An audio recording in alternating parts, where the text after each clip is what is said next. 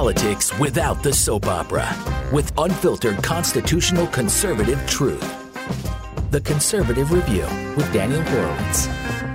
And welcome back, fellow American patriots and scorned and forgotten taxpayers, as well as betrayed conservative voters, to the one and only CR podcast here at Blaze TV, Thursday, December 3rd. And we are recording a little early today because I'm actually going to pre tape with Mark Levin for his Sunday night TV show. Uh, God knows why Fox News would want to have me on, but look, I'll take it. If Mark wants me on, that's a way to communicate with more people. So you could see me Sunday night on Life, Liberty, and Levin. But, folks, I got news for you. We are all a bunch of battered wives. That's really what we've become. We have become like a bunch of fools that start blaming ourselves. Oh, we didn't support enough Republicans. There's this whole debate going on about what to do in the Georgia Senate race. Well, the Republicans are good for nothings anyway, and they screw us. They need to, we need to send them a message, but oh, I don't want the Democrats to win. They win anyway. Do you know that yesterday, late last night, Mike Lee, Senator Mike Lee, passed the largest legal immigration reform in, in a bad way in, in years by unanimous consent, and no one objected to unanimous consent a massive giveaway for Indian visas, allowing India to monopolize our green cards at a time when big tech and these companies tied into India are destroying us, and we go and give them stuff. This is really the biggest news story of the day because it exemplifies everything else we're talking about. It really does.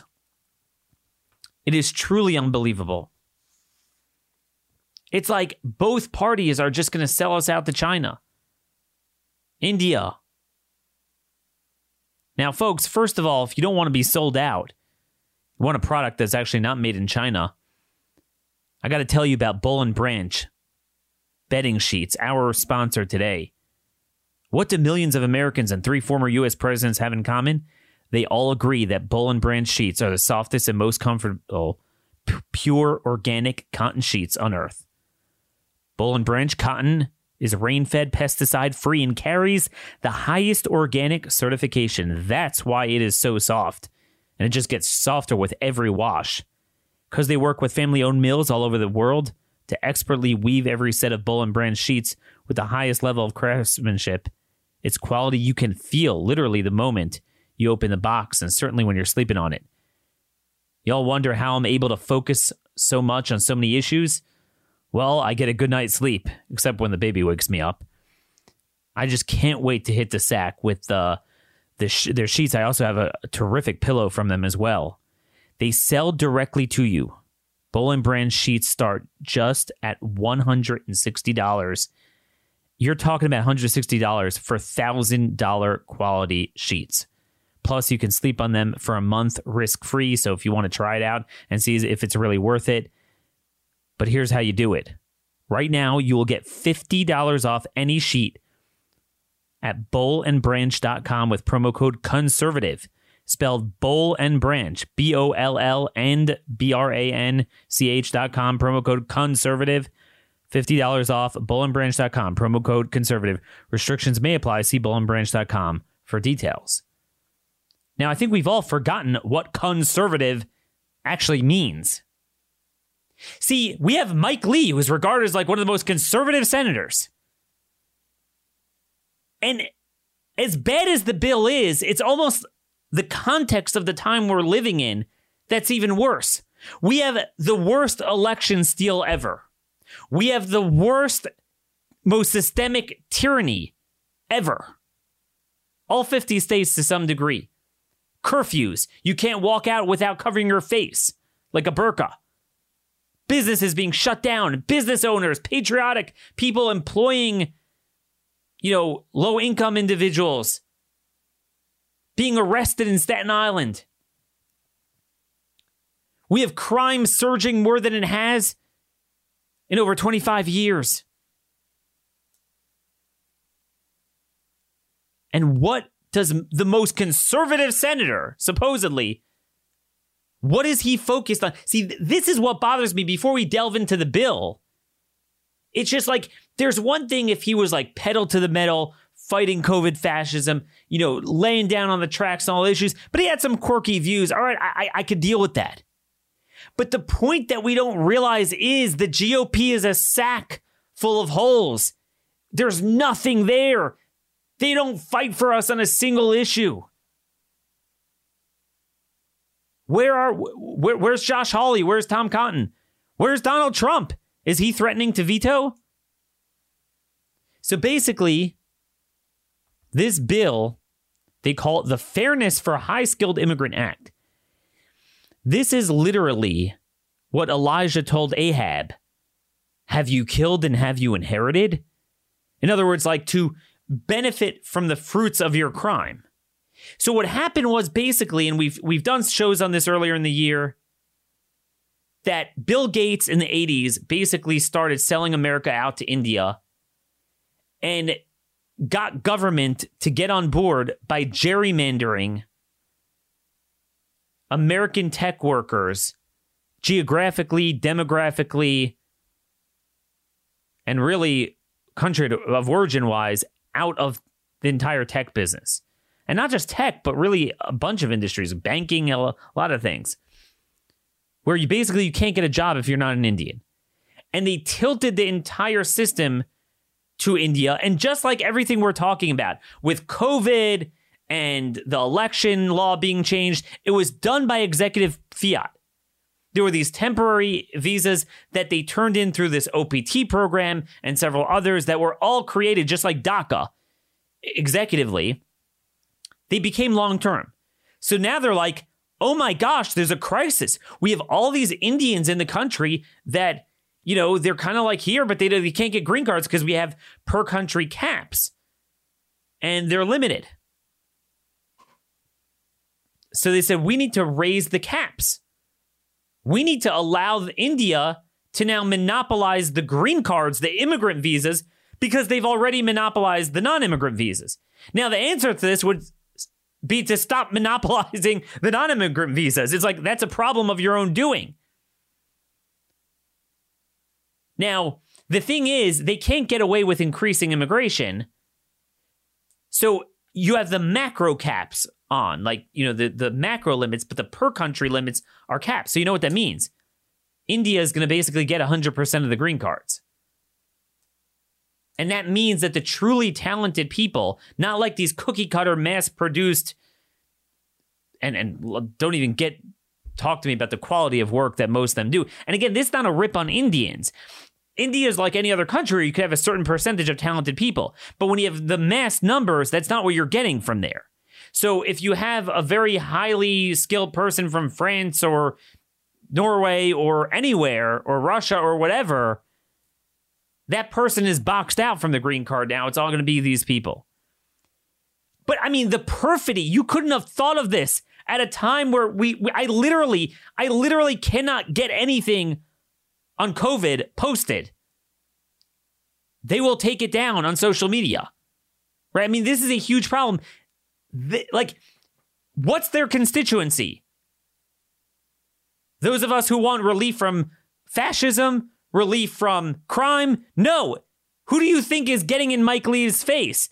The very entities that are censoring us. Meaning, it's not just a matter of, hey, we have Republicans, they don't effectively roll back what the Democrats do when they have power. We wish they would do more. No, they advance gratuitously the left stuff while they are in power. This is why I don't, I'm not fazed by these arguments. Oh, well, something's better than nothing. There's nothing we can do. I need a husband. Some husband is better than no- nothing, even if he abuses me and cheats on me. How much longer are we going to play this game? Nobody. And where's Trump's veto threat? Because guess what? The administration officials agree with it. This is why I told you with the whole election fight.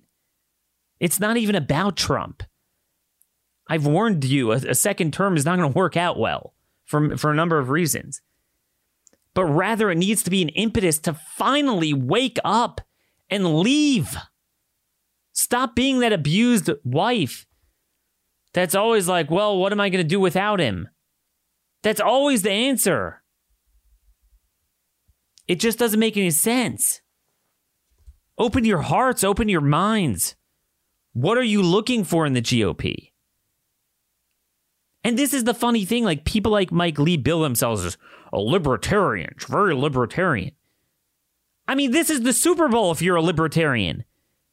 This is the, the most widespread, systemic, severe, protracted period of arbitrary executive power tyranny that cuts to the core of life, liberty, and property.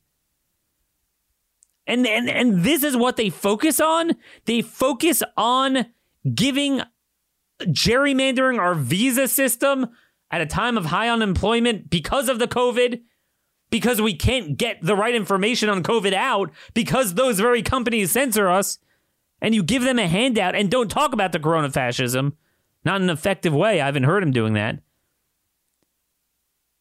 This is the most conservative Republican. What is their utility to our cause? What is their effectiveness? Where does their heart throb? Two things. Two years ago, it was letting criminals out of, out of prison. Some of the most notorious gang members in Chicago had been released. The Chicago Tribune has reported on this, thanks to Mike Lee's First Step Act. And now, the visa giveaway to reward Bill Gates and those folks working with India to monopolize our system, discriminate against Americans, box Americans out of entire fields, reward them with a monopolization of our immigration visas. You could not have written a script like this. This happened just last night this is like again what bothers me more than the way Mike Lee thinks about immigration and visas and the American workforce and all this stuff and that's bad enough is the way he evidently thinks about or, or, or the fact that he's thinking about this issue at all now I mean at least wait until we do some good things But I don't know what to tell you folks. And then you go on and you find one betrayal after another. You know, Darren Beattie on Twitter, Darren J. Beattie used to work um, at the Hudson Institute. I don't want to steal his line. I just so you know, I just wanted you could follow him on Twitter, Darren J. Beattie. he put out yesterday on Twitter the GOP doesn't do voter fraud, it simply defrauds its voters. And I, and I thought that was so profound because that's what it is. They defraud their voters. They enable the left more than the left would be able to do it themselves. Because if the left would do this stuff, they'd get hit. The people would rebel. But Republicans share in the ownership, enable it, block other people from fighting them, defend the left on every issue. That's where their passion is. That's where their passion lies. I just don't know what to tell you guys. I'm sorry, but what we're doing is not working. It's funny, someone posted on our Minimum Speakeasy private page, and you could always ask for a request from our administrator if you want to join the group. And I'm forgetting who it was, and I apologize. Put out a graphic from some sort of organization, NGO that deals with maybe, you know, spousal abuse. And it listed like 16 signs like, are you a victim of this? Like, do you find yourself being blamed? Do you find your husband tells you um, it's your fault and it's for your own good? Is he controlling who you're allowed to meet with? And it was so powerful down the line. Down the line, it was like, I was like, oh my gosh, that is exactly what our government is doing to us today with the COVID fascism. That is not okay. That is not kosher. That is really, really bad.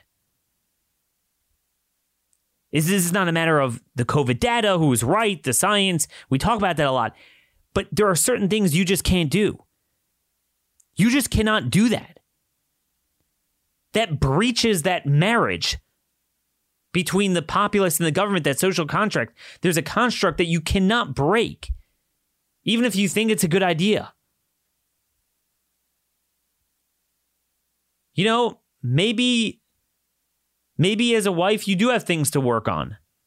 Maybe you do get on the husband's nerves. Maybe that's true.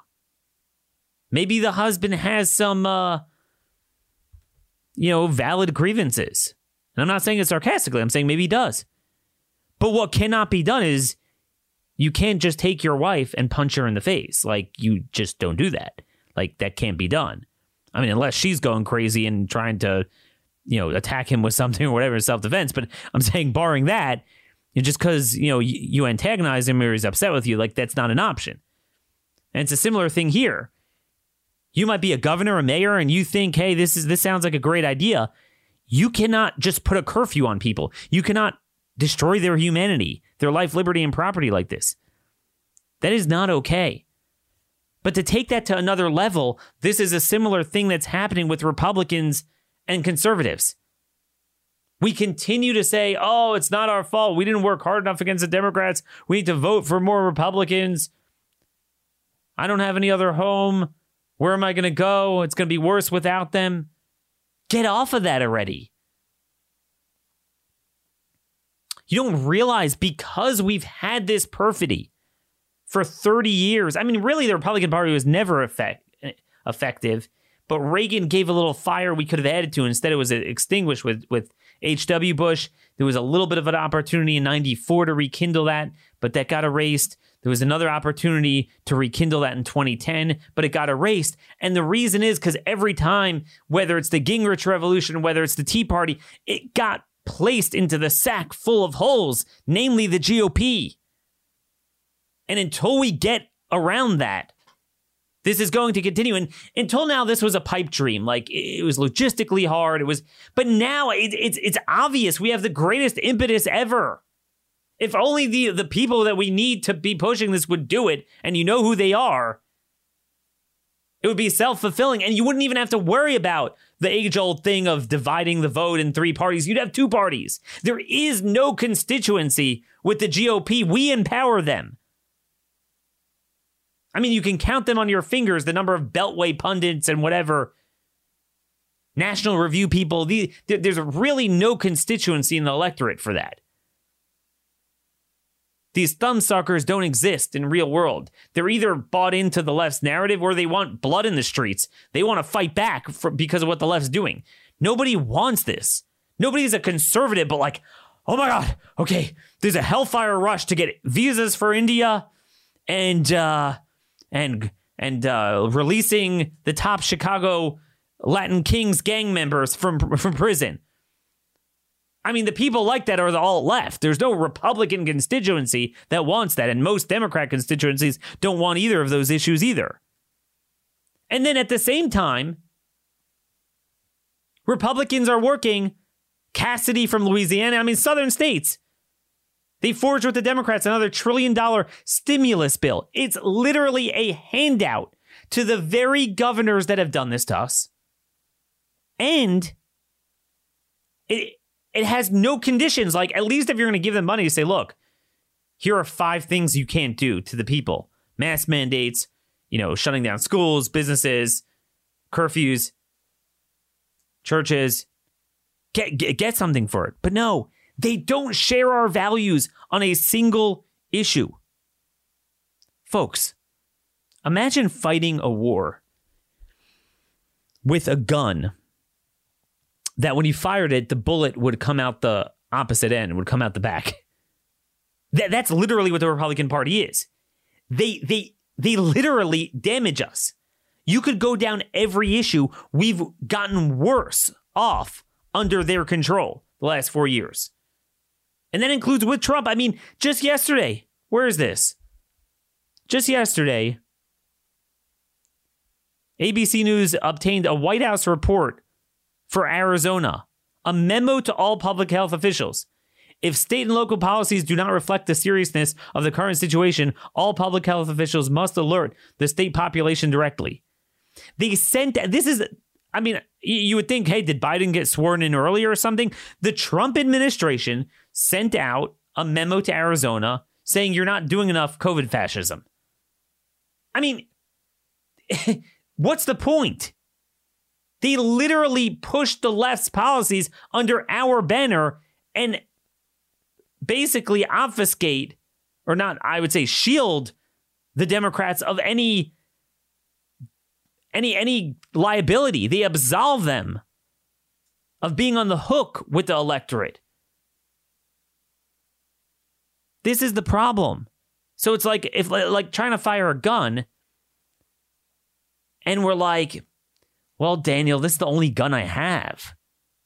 Like, well, what am I supposed to do? Well, I don't know, work to procure another gun, but you can't do that. And and we think like, well, if I hold the gun in a funny way, like maybe I can get it to go on my enemy and not myself. Good luck. That's just not an option. We're not talking about Reagan's 80 20 rule, okay, 80% with us, 20%. They're 0% with us. They're negative 100% because it's not just not with us, they are just as passionate in promoting election fraud. They are just as passionate in promoting jailbreak. They're just as passionate in promoting open borders.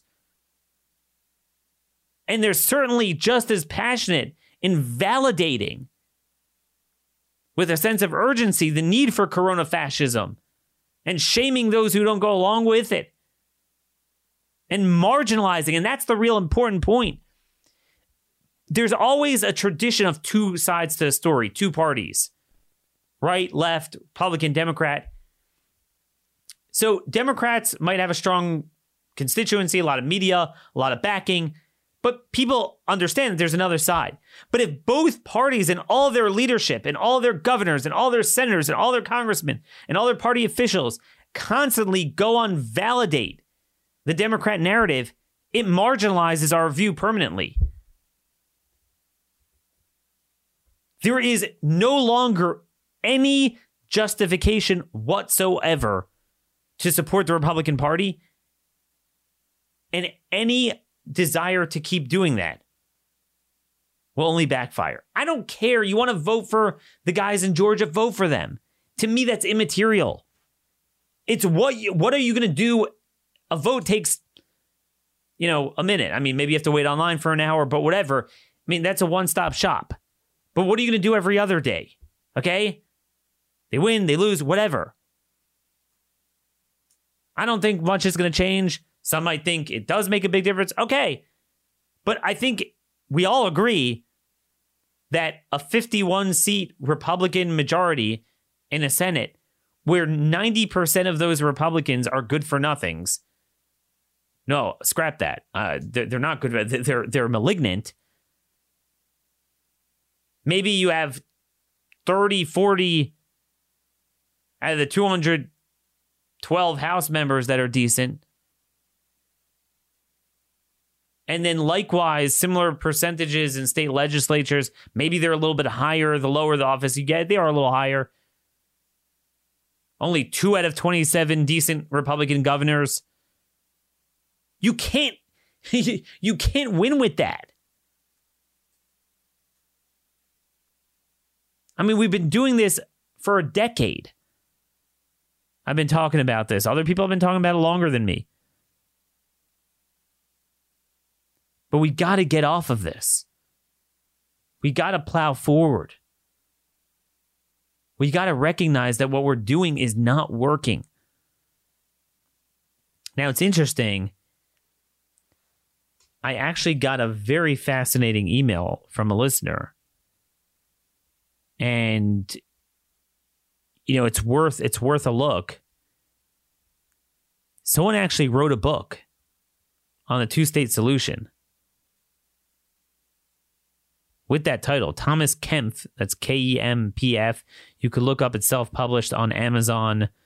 Um, you could look up his book, and it's you know whatever like 160 pages or so. I have not read it. Full disclosure, I have not read it, but you know he sent me an email. It's called the Two State Solution for America: The Path to Political Sanity, and he claims to lay it out and lay out the logistics of how you would work out this kind of loose confederation agreement, reciprocity of having two separate systems on domestic issues. He's evidently worked out a lot of what I said broadly. He um, says in an email that he, you know, put pen to paper and really worked out the details. And and I and the thing is, like, you know, I sent him some of my questions off the bat, and I told him I'd look at it. And the thing is, typically we scoff at that. Well, how do you work it out? How do you work out the logistics? What do you do with Social Security? What do you do with, you know, how do you divide everything up? But I'm sick of people dumping on those that think of ideas and then they think the status quo is not a problem. This stuff is not going to be reinvented overnight, but we have to force the issue and force some sort of resolution like that somewhere along those lines. A part of that might be getting a new effective second party that effectively represents our views in a way that in the areas where we control, it will be as untenable for the left as their areas are for us. And it will naturally create that. Right now, you don't have that because it's one big oligarchy. Look, I'll be the first to tell you political parties are a problem. George Washington was right, but it is what it is now. The only thing worse than having the part the country divided between two political parties is having essentially one monobrow, unibrow party that represents the oligarchy, and we have nobody to turn to. So if we're going to have a system that's unfortunately kind of run off of political parties, well, we need one.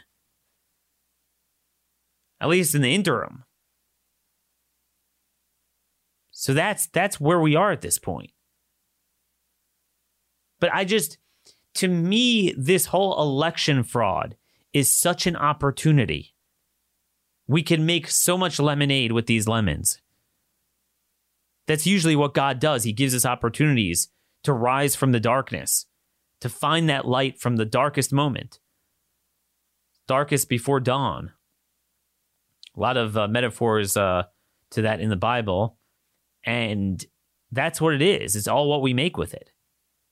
It takes real travesties and betrayals and perfidy to wake us up. But somehow we don't get woken up. It's like we literally will walk in the house 50 times finding our spouse in bed with the other with someone else. And we're like, hey, you want a nice uh, cold beer there? And then like every once in a while we're like, they're cheating on us. And then five minutes later we go back to, hey, do you want do you want a nice cold beer? I mean, this is what it is. I just don't understand. It's the Stockholm syndrome. My father told me this when I was younger already in the Bush era. I wasn't ready to hear it back then. I was like, no, I know there's a couple of like RINOs. You know, you had the Arlen Specters back then. I thought, you know, it was fundamentally the GOP is okay. They're kind of scared of the media. Maybe they're scared. You have a couple of really bad players. If we work a little bit better in primaries, no, no, no, no, no, no. At an organizational party level, donor level, all that, it's a 1090 proposition. Among the voters, it's the opposite. I'm forgetting who it was, and, and one of you could remind me. Was it in the New Yorker? And I really don't. I, I got to find this. There was a terrific interview done with this whiz kid. He was one of Obama's data people. He's he's, he's still in his twenties, maybe even mid twenties, and he's a self-described socialist. But the thing is, like, he believes in fiscal socialism, but he he understands that the cultural Marxism is stupid and is just gonna really um is really hurting his side and he had some very candid comments and very insightful. It was you know coming from the other side, and and he was the one who made the point we always make. He said that the funny thing is the with the GOP, it's their base is more Republican, meaning more right than their donors are, Whereas with the Democrats, their donor political class is more hardcore Dem than the voters are. I mean, you have voters, and unfortunately it's growing, that are off their rocker and want rioting and Antifa and BLM and, you know, get, you know, whatever. But for the most part, especially those with families, but vote Democrat, they might be brainwashed about from the media and, you know, they hate Republicans and some of it's Republicans' fault. And eh, in this era, they don't like Trump's personality. But at the end of the day, they are not where these party poobahs are that are just crazy. Whereas with Republicans, it's like, you know, the GOP donors, it's basically like they're wherever the left is at any given moment. Just, I want access to politics, so I do it through the GOP. Kind of, it was kind of like Bloomberg. You know, the way Bloomberg became a Republican. He was a radical leftist his whole life, but it was a way to avoid the Democrat primary. So it's the same thing at the donor level. You know, it's clogged. That space is clogged with Democrat donors. So you could get your access by being one of the few Republican donors. Certain regulations and certain tax issues, they want different policies. So that's what they push. But otherwise, on everything else we talked about, they are just as fervently in support of the cultural Marxism, the globalism, all this stuff than we are. It's time to move away from this battered wife syndrome. And I just want to say, as we're on this battered wife syndrome narrative here, wanted to get to a couple other things today. I don't think I'm going to have time for a lot of it, but some of it's going to tie into this theme. But again, I just want to come back to the Georgia Senate elections, where we're all running around in circles. And what I'm a little bit scared about is people are tearing each other down over a very intellectual debate when if we really do share the same values, this, this debate shouldn't matter much. And here's why. Here's why. And I'm going to use the next story to also tie back into this. You see, basically, I guess you'd say the more hawkish side against the GOP is saying, look, we're betrayed. They don't stand for anything. They're a bunch of communists deep down. They're a bunch of frauds. Why are we showing them that they're on the plan that we're on the plantation? Make sure that they have to earn our vote, make them earn it. Uh, send them the message that we're not automatically there. They can't take us for granted. So they can't only pander to the media and the other voters they think they're going to get to. They have to pander to us. And the only way to do that is to finally show them that we actually mean it when we say we're done with them. That's their argument. Some of it's also just a principled moral argument. Look, you know, I don't care about the lesser of two evils anymore. If they're both evil, I'm not voting for evil. I'm only voting for good. I'm, you know, I'm not saying I agree, disagree. I'm just saying that's essentially the argument. So the other side's like, that is the stupidest thing in the world because what are you what are you gaining from it? At the end of the day, uh, you know, it can only be worse with Democrats. And um, well, what about the argument that you know, this way we get back the entire party, not just two Senate seats, if we actually send the message. So I've seen a very good response to that. In other words, the pro dogmatic vote for GOP crowd has a very good argument. And they say, look, do you really think that message is going to be sent to them? Do you really think you're going to change anything? You're just cutting off your nose to spite your face all you're going to do is just hand the Democrats something. It's not going to change anything. And you know what? They're right. But the problem is this they're only right because they're wrong. In other words, the reason why they're right is because the party is so irremediably broken, it is so far gone at this point that even just tossing two Senate seats from what, you know, were formerly Republican seats which would officially flip control of the entire chamber, it wouldn't send the message. They wouldn't change their views in a meaningful way on a single issue. They wouldn't use the power and the leverage and the megaphones they have in all their respective positions at a federal or state level to fight and message the battles we want to be messaged and fought. But that's a self indictment of so many of these commentators. Because what are you doing then to deal with that broader problem? If you're telling me the GOP is so far gone that your message is not going to help, then the GOP is so far gone. And what's the purpose? And and the reason why it's so far gone, like I've told you, the left doesn't work mechanically anymore, where they just pass things out of the House, the Senate, and then it goes for the president for a signature or a governor at a state level. Those days are over. Let me just pause. I should say they're not over, like we were talking about with Mike Lee's bill. Republicans will help them mechanically pass a lot of bad stuff, like the First Step Act, the jailbreak bill that they could not get done under Obama. They got done under Trump and under a Republican Senate and a Republican House. But then there's like the really official things, like abolish police, abolish ICE, uh, Green New Deal. Here's the deal they don't pass those things. They're not stupid. In fact, I will tell you, even if they win a majority, especially a very narrow majority with Joe Manchin, who has to pretend in West Virginia, they're not going to be able to do it. They're not going to want to pass that. They don't. They're not stupid. They, Chuck Schumer knows what the people believe. He's not dumb about that. What they do is they get the agencies, the courts, and the street to do it. And what I mean by the street, the culture, the street is this. Let me introduce you to another story here. Another sickening travesty. Good men cut down for a bunch of rapists. And this happens every week. There's another one of these stories. At a time when St. Paul and Minneapolis are experiencing rampant lawlessness, it is literally like Mogadishu there, in more ways than one. Robberies, carjackings, murders. Police can't recruit anyone to join, they have a police shortage.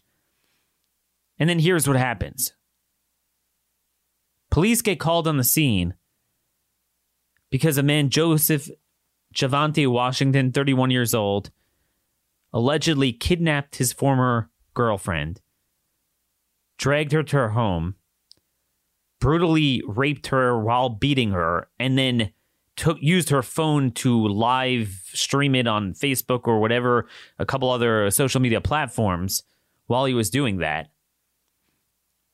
And then dragged her into the car, put a knife on her throat, beat her in the car, and eventually they crashed. And the guy ran, maybe I think he might have run with her, grabbed her too, broke into another person's home. So that person called 911. Police are brought down on the scene. This happened Saturday night. And the guy's hiding in a dumpster and they can't get him out. He's naked. He's depraved. He's crazed. They fire pepper spray.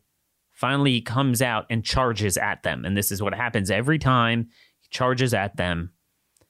So they deployed tasers, and one officer fired two shots. And mind you, the guy is is not dead. He's in the hospital, the the suspect, and I don't think he's going to die. I mean, I didn't get the impression from uh, from the reports that it was even fatal.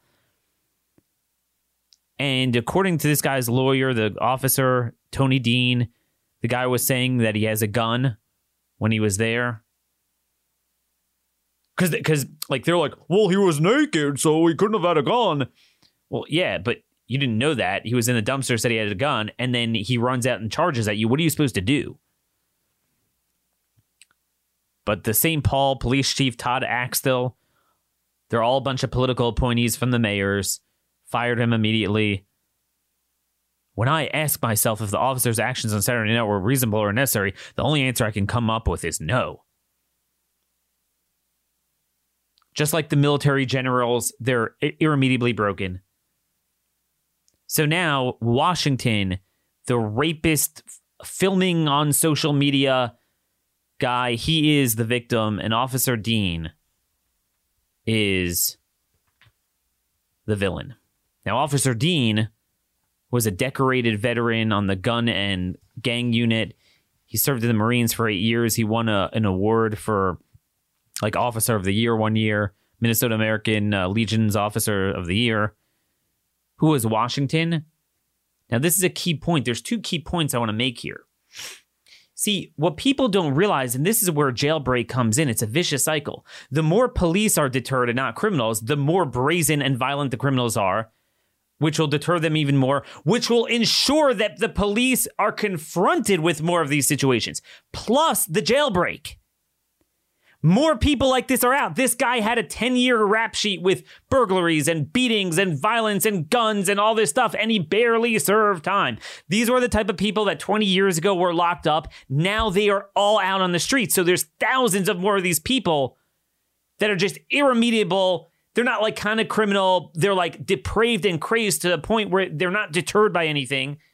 So they're going to charge at you they're on drugs or they're just mentally ill or a mixture of the two and they're demonic and they're going to come after you and there's nothing you can do about it. This is where jailbreak mixes in with the war on cops because they're on the streets.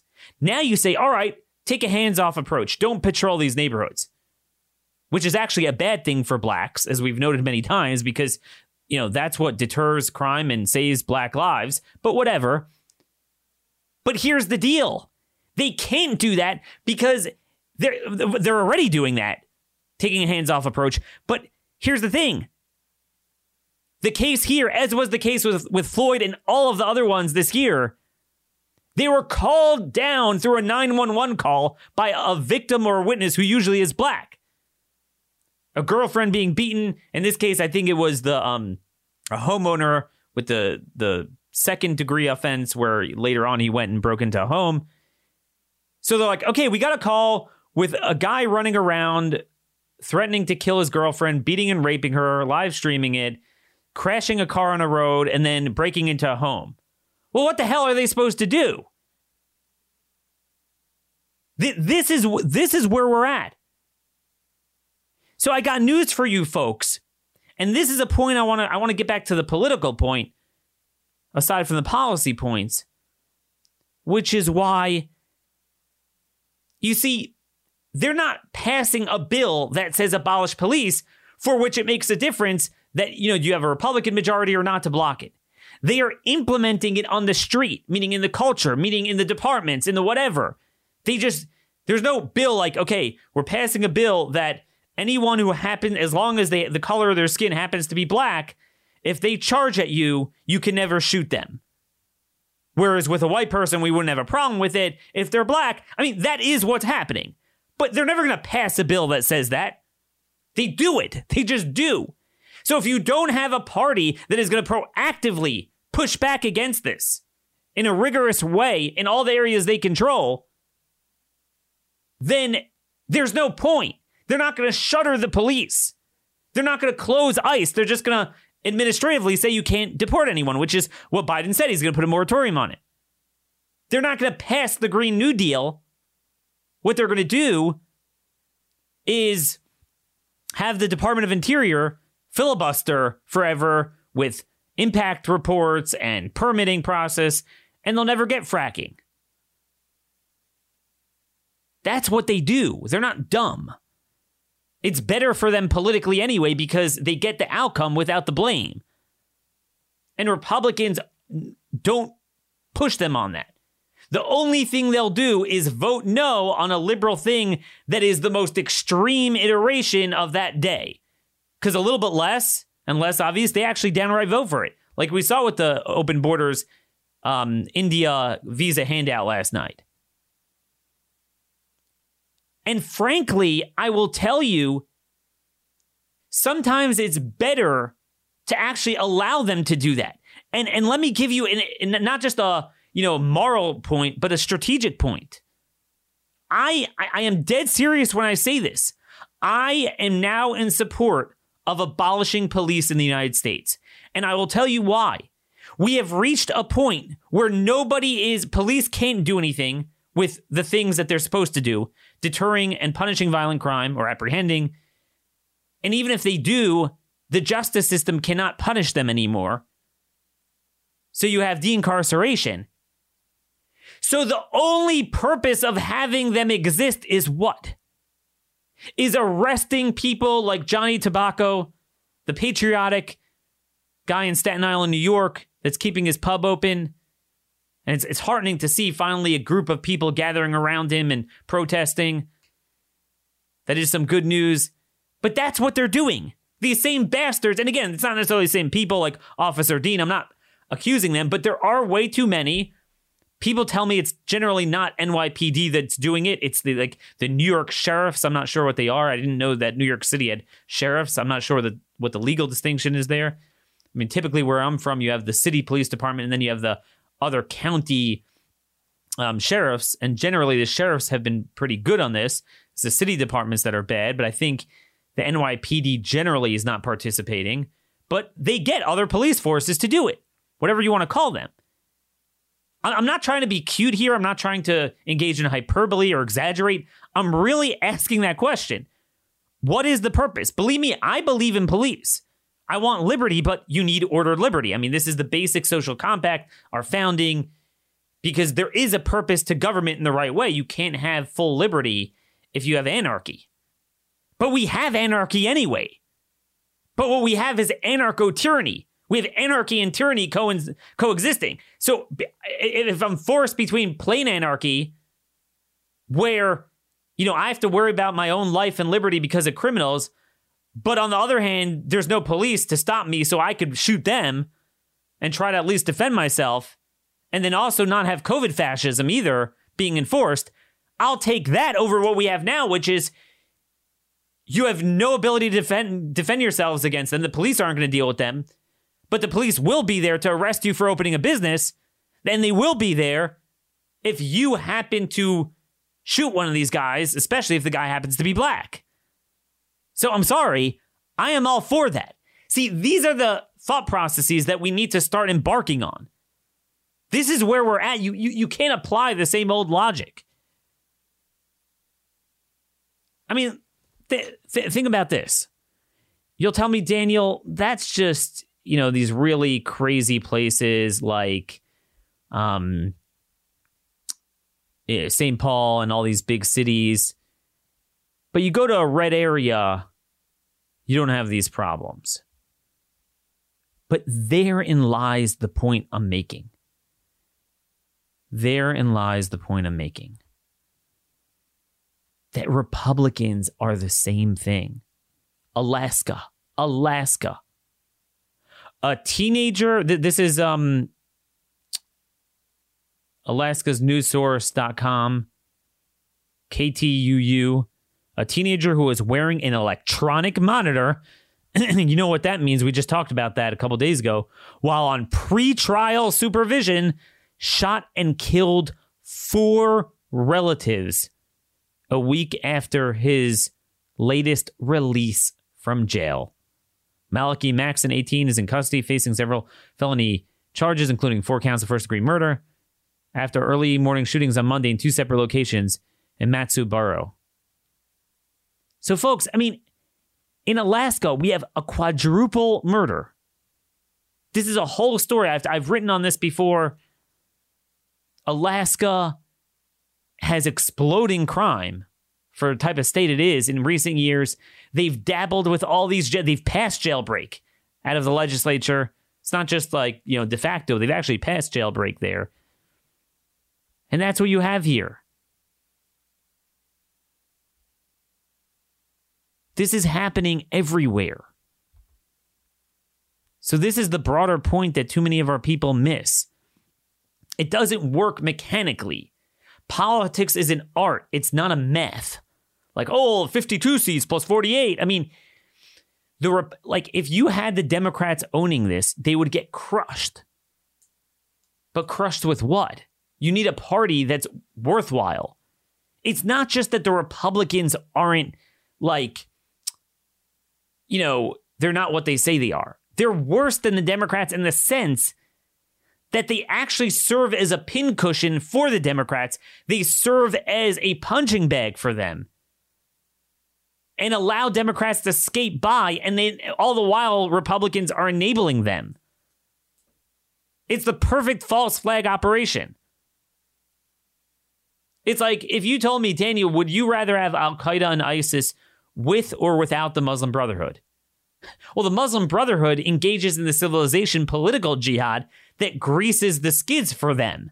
So I'd rather not have that. The Republicans are the Muslim Brotherhood to the Democrat Al Qaeda. If you get the analogy, and I think you're smart enough to understand that. So, anyway, folks, this is the discussion we need to have. Rather than say, okay, are you going to vote for the Democrat or Republican? Well, I have a third option. How about when we have all this energy created by Trump after this election and use this unprecedented time with the COVID fascism and the crime in the election, the, the, the, the art of the steal, to start a new party? You can make that go mainstream in a second now given those circumstances. Typically, it was a handful of us pushing this, and the problem was always self fulfilling. We don't have the people and power to do it. Now, look, I would rather a party spawned by someone other than Trump, but if that's all we have, that's all we have. And again, like, folks, this is not about any particular Republican. If, if, um, a genie would come out of out of a bottle and give me a wish and say, Daniel, here are two options. I could instant instantaneously take your favorite Republican and get him elected. Or I could help you successfully start a new movement and a new party. So, in other words, let's say he would say, I can make Ron DeSantis president. I love Ron. I've been friends with him for many years. I think he's the best Republican around. And I think at, at heart, I know he doesn't like the party and would totally join a new party. To me, that's that's barely meaningful to have him as president in this environment. If I were president, if you were president, it does you can't you need a movement. You can't be the president of a Republican Party that 90% of it is working against you. Just like you can't go to battle with a gun when the bullet fires out of the backside. You can't do that. It doesn't work. We see that vividly every day for years and years. I don't know what more people need to see. It's so frustrating. Like, they're not even doing the middle ground things, all these people, the, the vote GOP or people. Like, at least work a local area, work on these people, work on the issues clobber them for the Mike Lee vote. Are you contacting these senators? Vote for Kelly Loeffler and, and Perdue. Well, are you getting in their face about the the bill? The Mike Lee bill? You know, because it would have to go to the House, the president's signature. It might be modified, so then it would have to come back to the House. So next time, are you going to vote against it? I mean, simple question. Get on Trump's case. Why aren't you is- issuing a statement of administration policy on this bill and threatening a veto. But no, they don't do anything. Vault Vote GOP. Again, I don't have a problem if someone is joining our effort. And in the meantime, you have a Senate election, you live in that state, you have a ballot with those two choices. You want to pick the, the Republican. I don't care. I'm not, not going to dissuade someone from doing that if they have the right mindset of doing it. But 99.9% of these people pushing vote GOP at all costs. They don't. They're pushing the same game. Oh, now's not the time. Focus on primaries next time. They say that every time. And then when it comes time to the primaries, nobody's with me. And again, what are you going to primary? 90% of Republicans? How are you going to do that successfully? It's not that that's the thing. It's not a matter of nine, you know, 90 are with us, 10 are not, so you could work it out with primaries. Moreover, the party controls the whole apparatus and the money and they win. They win the primaries. we certainly saw that a lot with Trump supporting all these RINOs. So I got to run. I'm going to tape with Levin again. I'm going to be on Life, Liberty, and Levin Sunday night. So um, look, if you uh, if you want to be principled, sp- speaking of uh, false choices, um, if you turn off Fox News and never want to turn it on, I totally understand. But, you know, if you're willing to just for Sunday night, I'll be on with him for part of the show.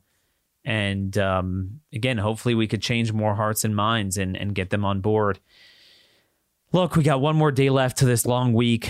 I'm going to have a lot of written content as well. Lots of insane crime stories, lots of insane COVID stories. There's this whole story out where the governor of Colorado is prioritizing criminals in prison over seniors and vulnerable people for the vaccine. They're lower on the totem pole. In other words, prisoners would get vaccinated first. Um, again, you can't bridge such a divide.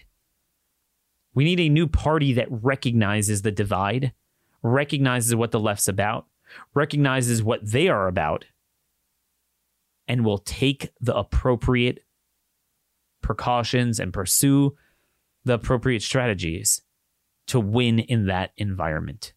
And that's the battle of our time. This is our work. It's not going to be uh, completed or even embarked upon in one night. But that is our battle. Folks, thanks for listening. Send the show to 15 or actually 50 to 100 of your friends, relatives, neighbors, anyone who is starving and craving for independent conservative truth. Until tomorrow, thank you for listening and God bless.